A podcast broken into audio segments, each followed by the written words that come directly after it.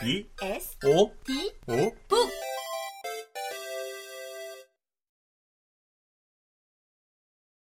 행복 공식 행복 일기 쓰기.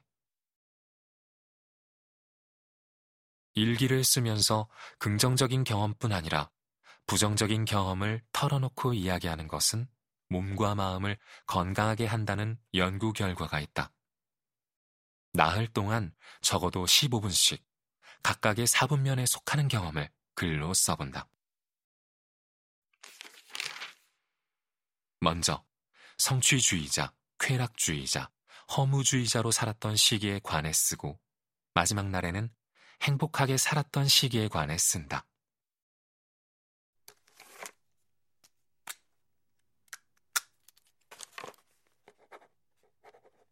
천천히, 그리고 자세히 써도 괜찮지만 하루에 하나의 경험만 써보는 것도 좋다. 문법이나 철자는 신경 쓰지 않아도 된다.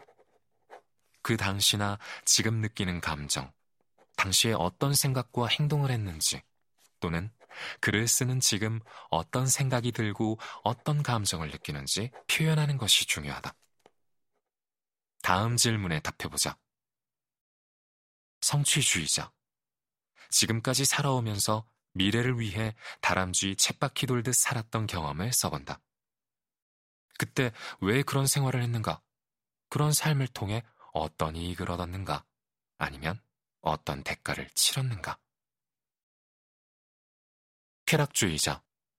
쾌락주의자로 살았거나 쾌락에 빠졌던 경험을 써본다. 그런 삶에서 어떤 이익을 얻었는가? 아니면 어떤 대가를 치렀는가? 허무주의자. 잠깐이나 오랫동안 공허함을 느꼈거나 자포자기했거나 혹은 무기력했던 경험을 써본다. 그런 일을 겪었을 당시나 글을 쓰는 지금, 마음 깊은 곳에 있는 감정과 생각을 적는다. 행복주의자. 지금까지 살면서 매우 행복했던 때나 특별히 행복했던 일을 써본다. 그때로 돌아가는 상상을 하면서 당시에 느꼈던 감정을 글로 옮긴다. 이 연습을 하는 동안에는 자기 자신에게 솔직해지는 것이 무엇보다 중요하다. 마음을 열수록 더 많은 도움을 받을 수 있다.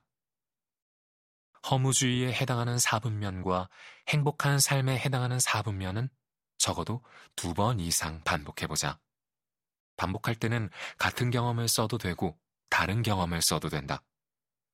3개월에 한 번, 1년에 한 번, 2년에 한 번씩 주기적으로 연습을 해본다.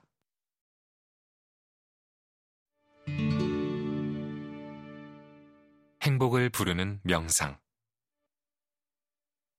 꾸준한 명상은 스트레스를 해소하고 마음의 평안을 가져오는데 심오한 효과가 있다.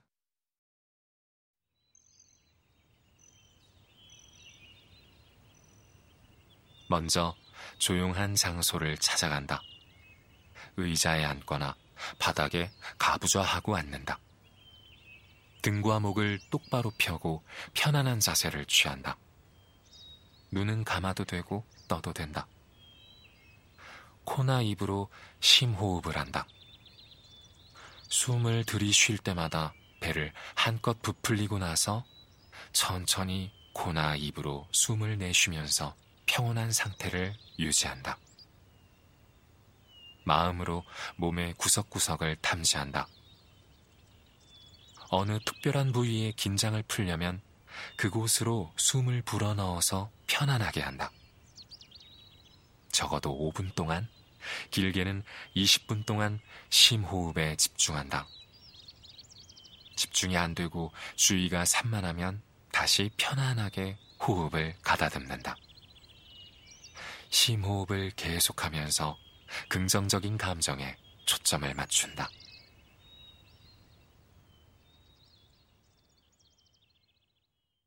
사랑하는 사람과 함께 보낸 시간이나 어떤 일에 성공했을 때처럼 특별히 행복했던 순간을 떠올린다.